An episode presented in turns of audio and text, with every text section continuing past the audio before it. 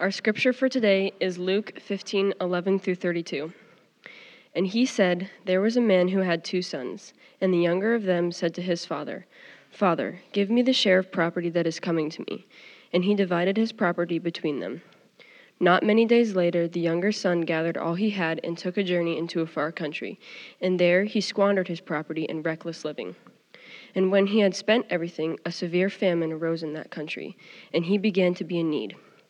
So he went and hired himself out to one of the citizens of that country, who sent him into his fields to feed pigs. And he was longing to be fed with the pods that the pigs ate, and no one gave him anything. But when he came to himself, he said, how many of my father's hired servants have more than enough bread, but I perish here with hunger? I will arise and go to my father, and I will say to him, Father, I have sinned against heaven and before you. I am no longer worthy to be called your son. Treat me as one of your hired servants. And he arose and came to his father. But while he was still a long way off, his father saw him and felt compassion, and ran and embraced him and kissed him. And the son said to him, Father, I have sinned against heaven and before you. I am no longer worthy to be called your son. But the father said to his servants, bring quickly the best robe and put it on him, and put a ring on his hand and shoes on his feet, and bring the fattened calf and kill it, and let us eat and celebrate. For this my son was dead and is alive again. He was lost and is found, and they began to celebrate. Now his older son was in the field, and as he came and drew near to the house, he heard music and dancing. And he called one of the servants and asked what these things meant. And he said to him, your brother has come, and your father has killed the fattened calf, because he has received him back safe and sound. But he was angry and refused to go in. His father came out and entreated him. But he answered his father, look, these many years I have served you, and I have never disobeyed your command. Yet you never gave me a young goat, that I might celebrate with my friends. But when this son of yours came, who has devoured your property with prostitutes, you killed the fattened calf for him. And he said to him, Son, you are always with me, and all that is mine is yours. It was fitting to celebrate and be glad, for this your brother was dead and is alive. He was lost and is found. This is the word of the Lord. Well, good morning, everybody. My name is Steve Treichler. I'm pastor of Hope Community Church in Minneapolis. I was one of the founding church. I guess I'm still a church planter 26 years later. I don't know, but I was the founding pastor of that church. And it's through that experience, we became part of the Church Planting Network, Acts 29, quite a few years later. And that is how I got to know Tim and his family and this church as well. And for better or worse, I was Tim's coach the first year of the church plant. And so all the mistakes you guys made the first year, those were my fault. And so you can just send me the bill for whatever you did that was wrong that first year. So it's my privilege to be here this morning. I thought I'd just quickly show a picture of my family. That is my clan this Thanksgiving, including our dogs. So the dogs got in there. Dakota the Wonder Beagle, right there behind me. Those are my 3 boys, and 2 of them are married, and one of them has made me 2 grandbabies. And so I don't know if there are any grandparents in the room, but I'm telling you what, I now call my children my practice grandchildren, because that is the best thing ever to have little grandchildren. So you're in a series in Advent, like a lot of churches are, makes sense, and working your way right around the wreath, the Christmas wreath, with the different aspects. And so this week, we're going to speak about the issue of love. What happened when Christ came was a tremendous amount of love, and there's a passage that I think is very telling of how this love affects us, and it says, we love because he first loved us. In other words, our capacity to love others is necessitated on how much we get it that God actually loved us. And so my whole point this morning is I just want to let you see how much God loves you. That's what I want you to see is kind of where we're aimed. And I love this definition. Comes from Suzanne Calhoun out of this Lexham Survey of Theology. I just came across it, but I love this. God's love is the divine attribute that indicates God's disposition to be self-giving and for the good of the other. It's just a great definition of what this kind of love is. And so that's what we're going to look at this morning. A lot of us post things on social media, especially if you're a parent. You always post things. These are my three boys when they were young. This was before social media was a thing. But this is what we would have posted about our three lovely boys, right? Three children, they're just perfect. This just looks like the absolute, That moment lasted 1.6 seconds. The photographer got it. The reality of what my home looked like, a little more like the movie Step Brothers, if you've ever seen that. That really was what happened. There was just all this sibling stuff going on. I don't even know what that is because I grew up as an only child. So I now have three boys, and they're just all the time, beating on each other. In fact, one Christmas, what we got them was a used mattress that they put in the basement so they could have cage matches down there. I mean, that was what they wanted, and that's what we gave them. And so what we want to look at is a little bit of what's going on with this sibling stuff and how it coincides with God's love for us. So, Audrey, is that right? Audrey, where'd you go? You were somewhere. There you are. You read Luke 15, 11 to 32. I want to thank you. That was really good. I want to back up just a little bit to give you the context of what's happening here. It's really important you see that so it makes sense here. So if you look at if you got a Bible, you can everything's going to be on the screens too. You can look at it either way. Luke 15. It starts out in the beginning of this chapter by saying this. It says, "Now the tax collectors and sinners." We're all gathering around to hear Jesus. So these undesirable people were around Jesus, and the Pharisees, the religious rulers of the day, and the teachers of the law, they muttered, great word muttered, isn't it? It's muttered, They muttered, "This man welcomes sinners and eats with them." Okay, that's the context of all of what's about to happen in Luke chapter 15. And you may be very familiar with this, or if you're brand new to the Bible, you'll pick it up real quick. So then it says, then Jesus told them this parable, all right? He's going to give them a parable. Now, if you do something and Jesus starts telling you a story, by definition, you're the bad guy in the story. That's just what's going to happen, and that's exactly what's going to happen here, okay? So he sets them up, and he tells he says, he's telling them this parable, and it's a parable. But it's got three parts to it. The first part is, what if a person has 100 sheep, loses one of them? Doesn't they leave the 99 in the open country and go after the lost sheep until they find it, right? Now, that's kind of a bad business decision, right? Because you got 99 good ones and you got one lost, but you're so passionate about that one you do. And then when he finds it, you joyfully put it on his shoulders and goes home. And then he calls his friends and neighbors together and says, "Rejoice with me, I have found my lost sheep." And then Jesus gives the point. I tell you, there is more rejoicing in heaven over one sinner who repents than over 99 righteous persons who do not need to repent. So just picture what's going on here. Kind of smell the air. Here these Pharisees stand. These sinners are around them, and they're hearing this story. This is what Jesus is saying. And the Pharisees are thinking, yes, we're the righteous that don't need to repent, right? Jesus is setting them up. Or, he's continuing with the parable, but it changes scenes. Or suppose a woman has 10 silver, went too far. Or suppose a woman has 10 silver coins and loses one. Doesn't she light a lamp, sweep the house, and search carefully until she finds it? And when she finds it, she calls her friends and neighbors together and says, "Rejoice with me, I have found my lost coin."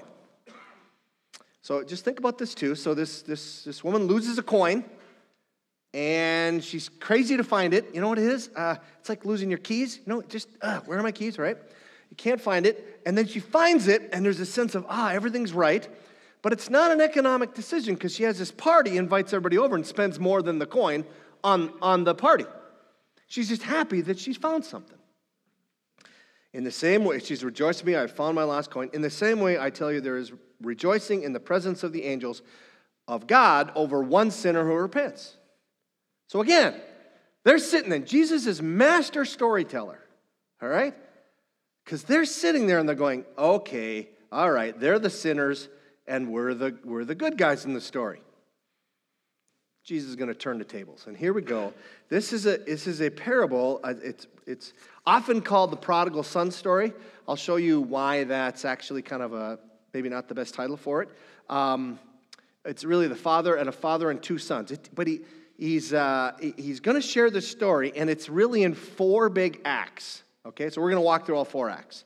Here we go. Act 1, I wish you were dead. Jesus It says, there was a man who had two sons. The younger one said to his father, "Father, give me my share of the estate." So he divided his property between them. There's a lot going on in that one little paragraph here. The first thing is, Jesus is continuing. This is one parable with three parts to it, and the fourth part has four scenes. Okay, so but he's got one point, one big point. He's continuing on. And what you're going to see here is this simple little chart here I put together. Actually, it comes from Kenneth Bailey's book, and I'll talk a little more about that book here in just a minute. But you kind of see what the lost sheep and the lost coin and the lost son, they all represent things. And you don't have to be a genius to kind of figure this out. He's telling a story, and he's giving you a point. And here's what they're going to all reconcile these things, right? You've got the shepherd and the lost sheep and the 99. They represent, you got the shepherd, the woman, the father. They represent God, Jesus. The irreligious are the lost sheep, the lost coin, the younger brother. And the Pharisees are the 99, the 9, but this time they're going to be the older son. So let's meet these people. First, the younger brother, okay? There was a man, he had two sons. The younger one said to the father, "Father, give me my share of the estate." Now, you might be thinking, there must be something culturally going on there because you don't normally get the estate until someone dies. There's nothing going on culturally there. It's the exact same as if your kid came to you now and says, "I really wish you'd just hurry up and die because I need your stuff." It's just as offensive, right? And it's totally a younger brother move. I apologize if you're the youngest person in the room, youngest in your family. You grew up that way, but it's totally. My youngest got away with everything. We even called him, I called him King Calvin. His name's Calvin. I called him King Calvin. Calvin gets what he wants. And the older two are like, "What?" And I'm like, "Yeah, come on. He's the youngest. He gets what he wants." It's unbelievably offensive what he asks. Second thing, there's a father in this story. The father, he does it. Now, here's one of the things going on in this, is Jesus is telling a story. These people don't exist, all right? They never existed, just in the mind of Jesus. Why did the father give them? We don't know. We have no idea. He just did it, though. He's explaining that he goes ahead and he honors it. But then you have one more person in the story, another character, and that's the older brother. A certain man had two sons.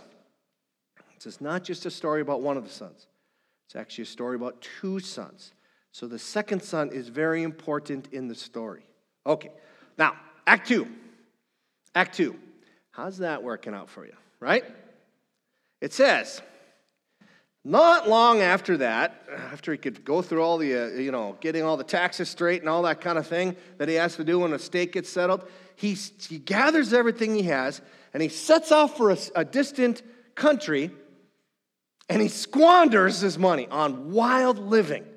He's just whatever his eyes want to do, partay. I'm going to do it, right? And he goes over and he squanders all this money. So he's having a great time until after he had spent everything, it goes on to say, there was a severe famine in that whole country and he began to be in need.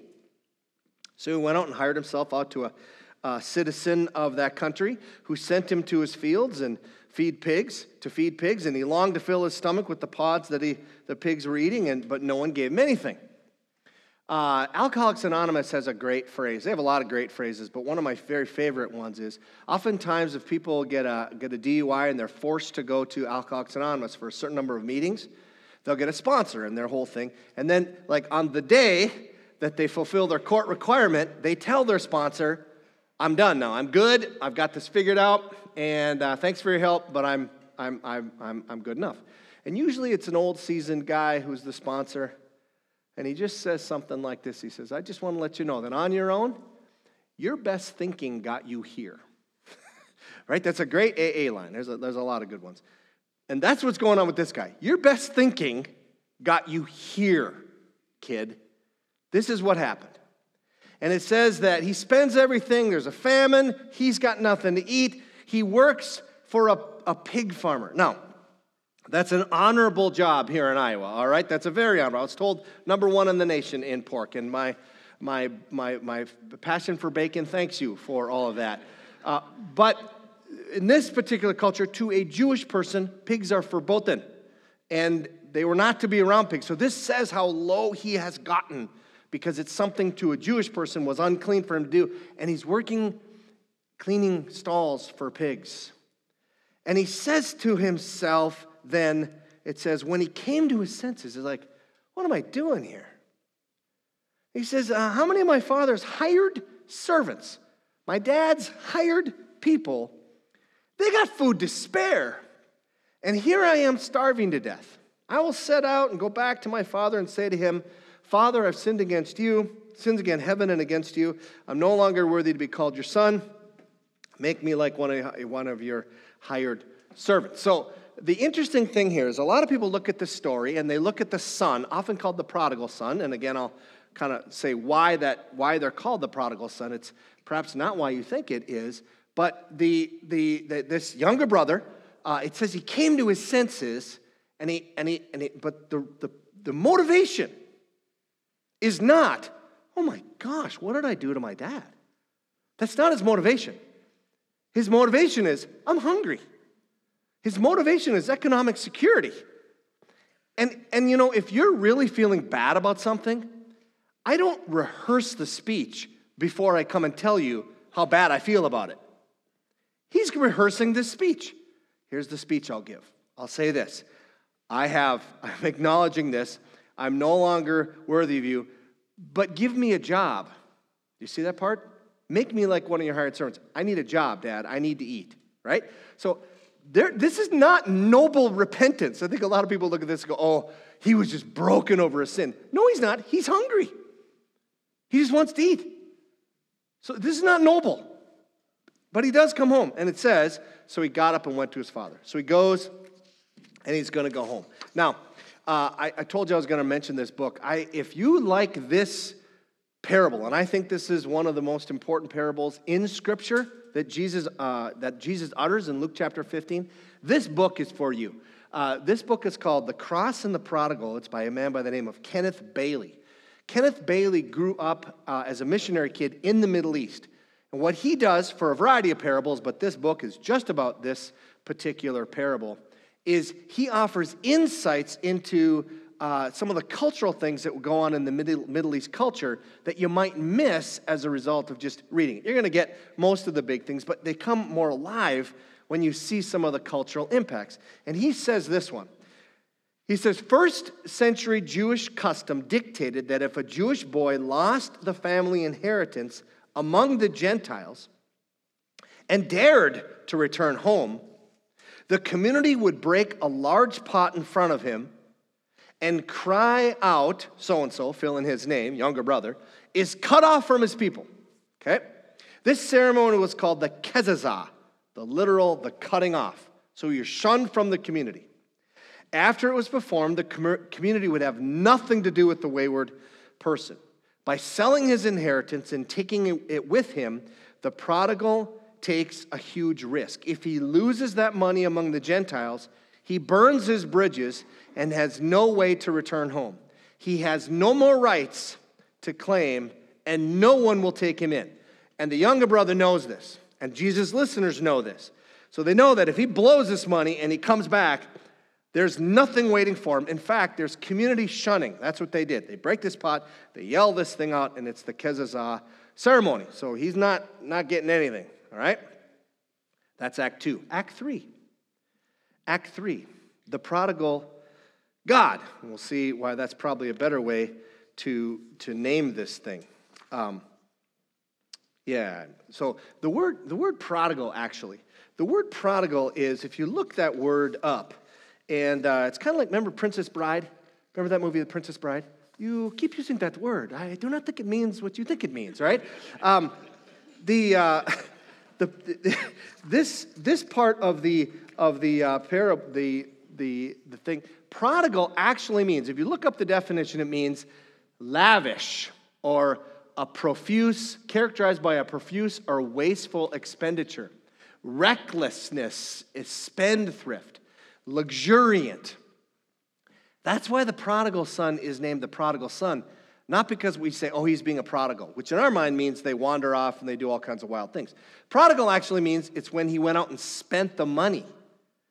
And it should actually be called the prodigal God, because God is the one who's exceedingly luxurious, and that's the way he treats. He's lavish in how he treats the boy. So, first of all, we'll see the father's compassion here, okay? It says, but while he was still a long way off, his father saw him and was filled with compassion. Now, you have to go a little bit in the mind of what's happening here, okay? So here's the son who asks his dad, hey, Dad, can I have my share of the inheritance now? He gives it to him, and you could expect that father to be really angry, right? And instead, the passage says the son goes off, so he's gone for a while. It's not just hours, it's days, months. And it says, while he was still a long way off, his father saw him and was filled with compassion for him. So what does that mean? That means the kid is just a dot in the distance coming home, right? And that means that the father has been looking for the son. He went that way. He'll come back from that way. And he sees this dot in the distance, and he goes, that looks like my boy's gait. That looks like his walk. That's my boy. Now that's amazing. The compassion there that the father has for this son. And then it talks about the father's justice. He ran to him. We're going to miss the why that's justice. I'll come back to that in just a moment, but that is God's justice right at that moment. The third thing here is to notice is the joy. He threw his arms around him and he kissed him, okay? He squeezes the stuffing out of him, right? Now, I'm going to let Kenneth Bailey impact a little bit here what's actually happening so we see it better. He says, as soon as they discovered that the money had been lost among the Gentiles. Okay, so this is as the boy's coming home, he comes to the edge of the community, and what would have happened? Well, this Kezazah ceremony would have been enacted. The son would be obliged to sit for some time outside the gate of the family home before being allowed to even see his father. Finally, he would be summoned. With the boy already rejected by the village, the father would be very angry, and the boy would be obliged to apologize for everything as he pleaded for job training in the next village over. That's what he should expect. But this is not what happens. No one in the village thinks or acts as a separate person, but as a part of the tightly knit village society. The individual solidarity with that community is unshakable. The father, however, reacts in a very countercultural manner. He breaks all the rules of Oriental patriarchy as he runs down the road to reconcile his son to himself. And the word run in the Greek, dramon, is a technical term used for foot races in the stadium. Sprints, okay? Luke is a well-educated man, the author of this. He's a well-educated man, and he chooses his words very carefully. Thus, we can translate the phrase, his father saw him and had compassion and raced. It is not just a slow shuffle or a fast walk. He races, he sprints. In the Middle East, a man of his age and position always walks in a slow, dignified fashion. It is safe to assume that he has not run anywhere for any purpose for 40 years. No villager over the age of 25 ever runs. But now the father races down the road. To do so, he must take the front edges of his robe in his hands like a teenager. And then you see old man legs. I didn't wear shorts to minister to you today because that'd just be old man legs, right? He shows his old man legs. And it says when he does this, his legs show in what is considered a humiliating posture. All of this is painfully shameful for him, for the father. The loiterers in the street will be distracted from tormenting the prodigal and will instead run after the father, amazed at seeing this respected village elder shaming himself publicly. It is his compassion that leads the father to race out to his son. He knows what his son will face in the village. He takes upon himself the shame and humiliation that the son should have gotten. So it's the justice of God that he takes that, and the son doesn't get it. Okay, keep moving on in our story here. The son now gives his speech, and he says, "Father, I have sinned against heaven and against you. I'm no longer worthy to be called your son." Now, if you notice, that's all we saw the rehearsal speech. I could show you the two side by side. He gets it cut short. There's no thing about give me a job or anything like that, right? Father doesn't even let him finish because the father just says, "But the father said to his servants, 'Quick, bring the best robe and put it on him. Put a ring on his finger and sandals on his feet. Bring the fatted calf and kill it. We are going to have ribeye tonight, right? And let's have a feast and celebrate, for this son of mine was dead and is alive again. He is lost and is found.'" So they began to celebrate. There's this party happening because the son comes home, right? The prodigal comes home, and he's welcomed home.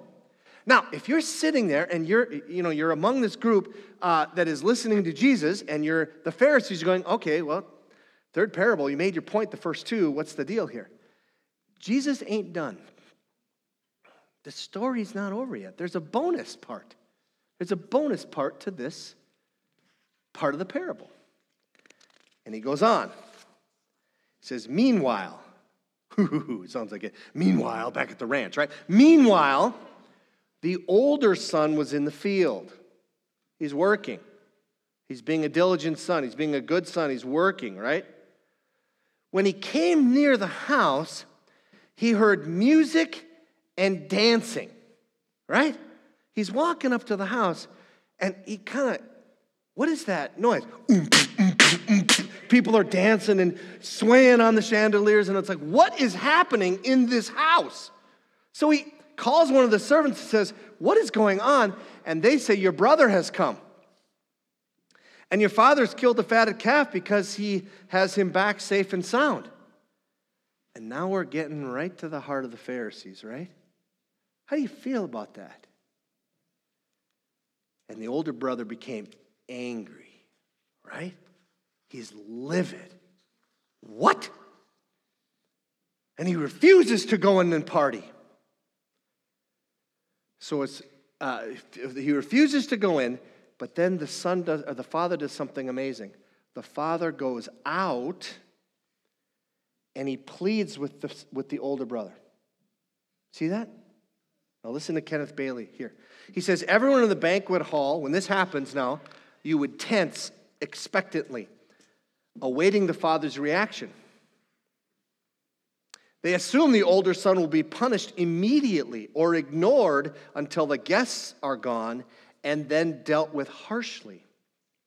For the second time in the same day, the father's response is incredible. Once again, he demonstrates a willingness to endure shame and self-emptying love in order to reconcile. The parable briefly and succinctly states, his father came out and entreated him.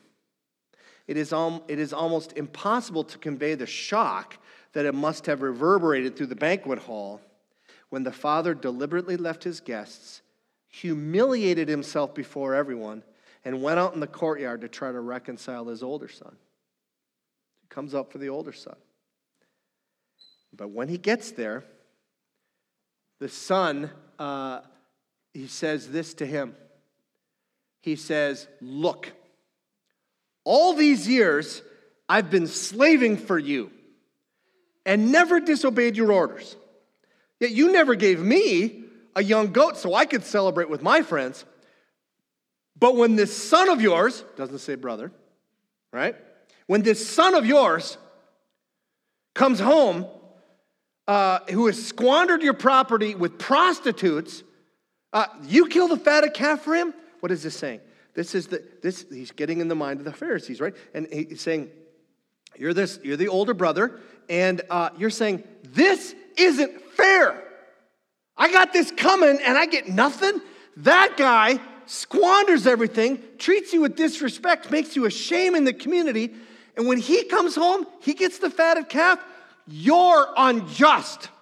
That is wrong. That's what the older brother's saying.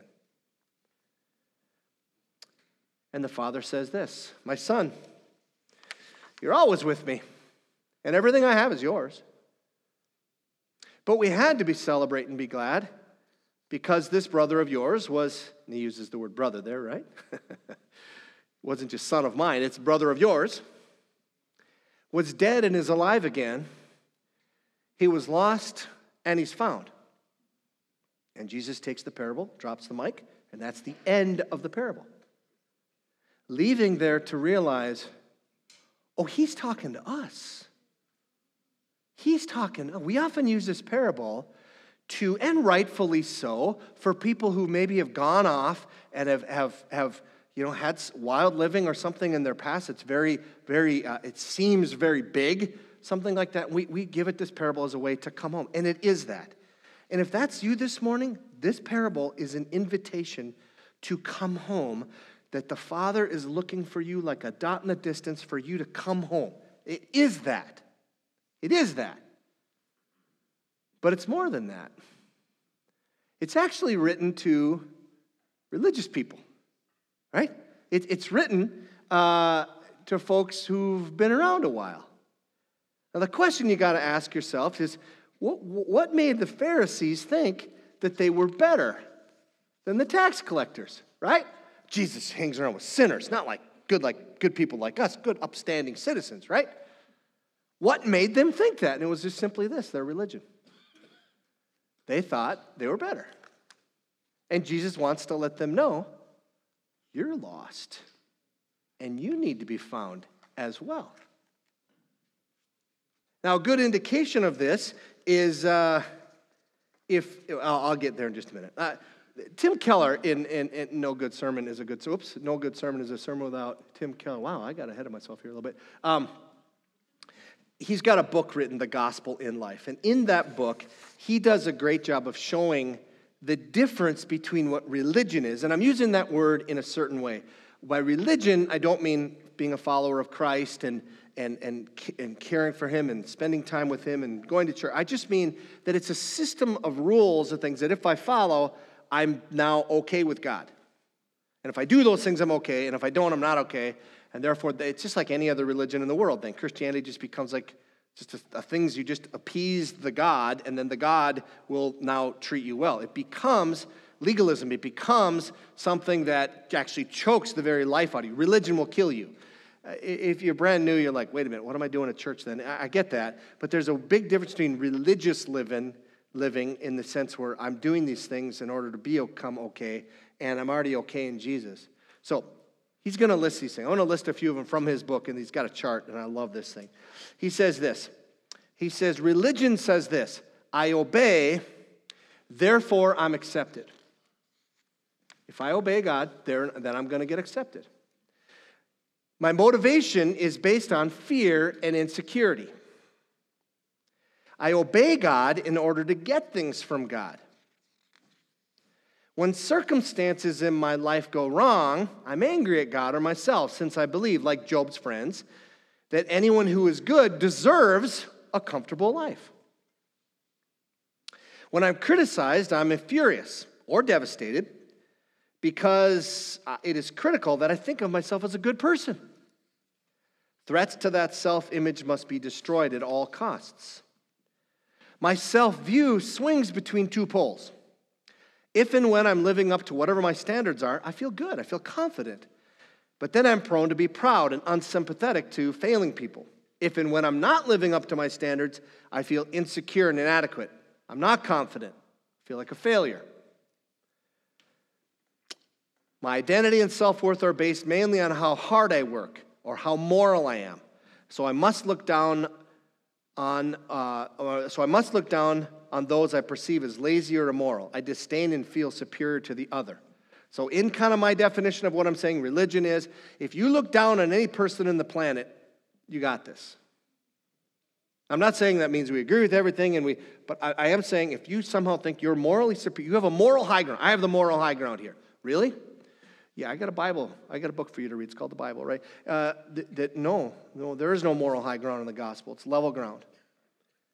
And then lastly here, he says, since I look to my own pedigree or performance for my spiritual acceptability, my heart manufactures idols.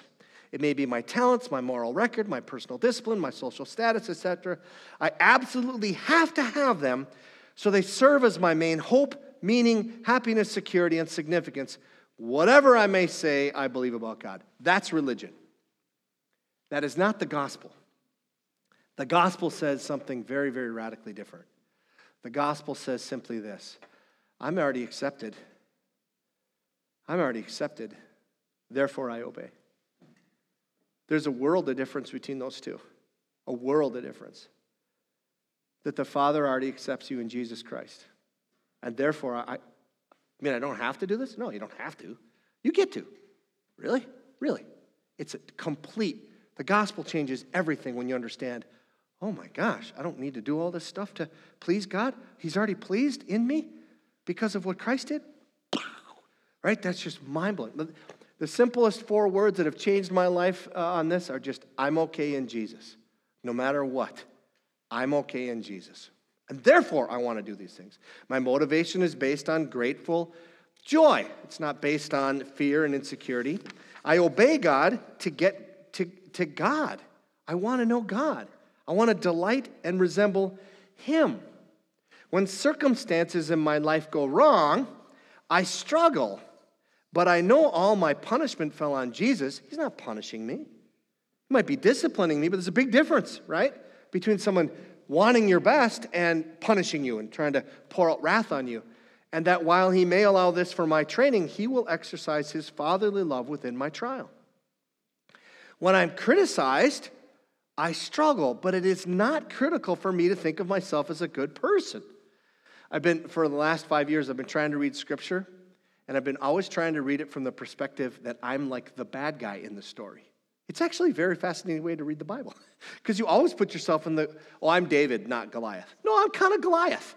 You know, I'm kind of arrogant and okay, God, that teaches me something, right? Maybe I'm not the good guy in the story. My identity is not built on my record or my performance, but on God's love for me in Christ. It's a done deal. I can take criticism. My self-view is not based on a view of myself as a moral achiever. In Christ I am, and then he quotes this Latin phrase, which means simultaneously sinful and yet accepted in Christ. I am so bad he had to die for me, and I'm so loved he was glad to die for me. Come on. Come on. I know this is middle Iowa, but you got to give me an amen on that one. Come on. Amen. There you go. This leads... I say the same thing in Minneapolis. This leads me to deeper and deeper humility and confidence at the same time. Neither swaggering nor sniveling. Great phrase. My identity and self-worth are centered on the one who died for his enemies, who was excluded from the city for me. He took my shame, so I don't have to have it. I am saved by sheer grace, so I can't look down on those who believe or practice something different from me. Only by grace I am what I am. I have no inner need to win arguments. And then lastly, I have many good things in my life, family, work, spiritual disciplines, etc., but none of these good things are ultimate things to me. None of them things I absolutely have to have. So there's a limit to how much anxiety, bitterness, and despondency they can inflict on me when they are threatened or lost. And this is the word to the older brothers. This is the word to the Pharisees, that you are placing all of your security not in God. You think you are, but you're not. It's in how good you are. Oh, okay. That's interesting. No, you're just like the younger brother, even though you never left. I'll quote from the great theologian Bono here to close this up. And he says, you see, at the center of all religions is the idea of karma. You know, what you put out comes back to you. An eye for an eye, a tooth for a tooth. Or in physics, in physical laws, every action is met by an equal or an opposite one. It's clear to me that karma is at the very heart of the universe. You do bad, you get bad. You do good, you get good. Then he says, and yet, Along comes this idea called grace to upend all that as you reap, you will sow stuff. Grace defies reason and logic. Love interrupts, if you like, the consequences of your actions, which in my case is very good news indeed, because I've done a lot of stupid stuff. I'd be in trouble. I'd be in big trouble if karma was going to be my final judge. I'd be in deep stuff. I'll just edit that. It doesn't excuse my mistakes, but I'm holding out for grace. I'm holding out that Jesus took my sins on the cross, because I know who I am, and I hope I don't have to defend my own religiosity. That's the love of God for you this morning. That's the love of God for you. We're going to close by taking communion. And I want to do it just a little bit differently, and not that, the same basic principles here, but this. I want you to think of it this. I want you to, everybody comes down the center aisle, is that right? Communion is an opportunity for you to respond. It's an opportunity for you to remember. And the bread represents the body of Jesus, which was broken for you, and the cup, which there's wine or grape juice, whichever your preference is, they represent the blood of Jesus for you. And so this is an opportunity to remember what Christ has done for you and how you are forgiven in him. But here's what I want you to do. You're going to be singing or just kind of playing some music, or how does it work? Okay, so during this next time right here, as you file this way, I actually want you to think of walking home. And the Father who sees you as a dot in the distance comes running out at you. Now for some of you, that might be for the very first time. For the very first time, you say yes to Jesus Christ. And you say, you kidding me? That's the deal? That's what we call, where I'm from, northern Minnesota originally, we call a heck of a deal, right? You take my sin and what? Wait. Yes, that is the gospel. That is the good news of Jesus Christ.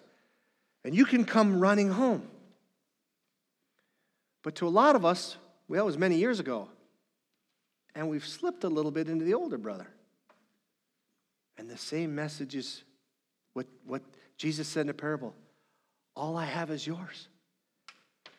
But you have to come and get it like the younger brother. You have to come and take it, saying, I don't deserve this either. And come down. So I want you to come down the aisle as one of the brothers. And maybe you're a little bit like me. I'm kind of both brothers at the same time. I'm a hot mess, right? And so, yeah, whatever. Just come down and take the elements. Now, go back to your seat then and hang on to them, and we'll take them together. Let me pray. Father, your love for us is simply amazing. And it is truly awesome that you draw us to yourself in this way. The fact that the God of the universe is scanning the horizon to see us as we're just a dot in the distance, and then your heart is just filled with compassion to run out to us, boggles my mind, blows my mind that you love us that much, that you love me that much, sinner that I am. So God, I pray for every single person in this room that they would not hold their sin in between you and them, but they would say, oh my goodness, I'm going to give it up.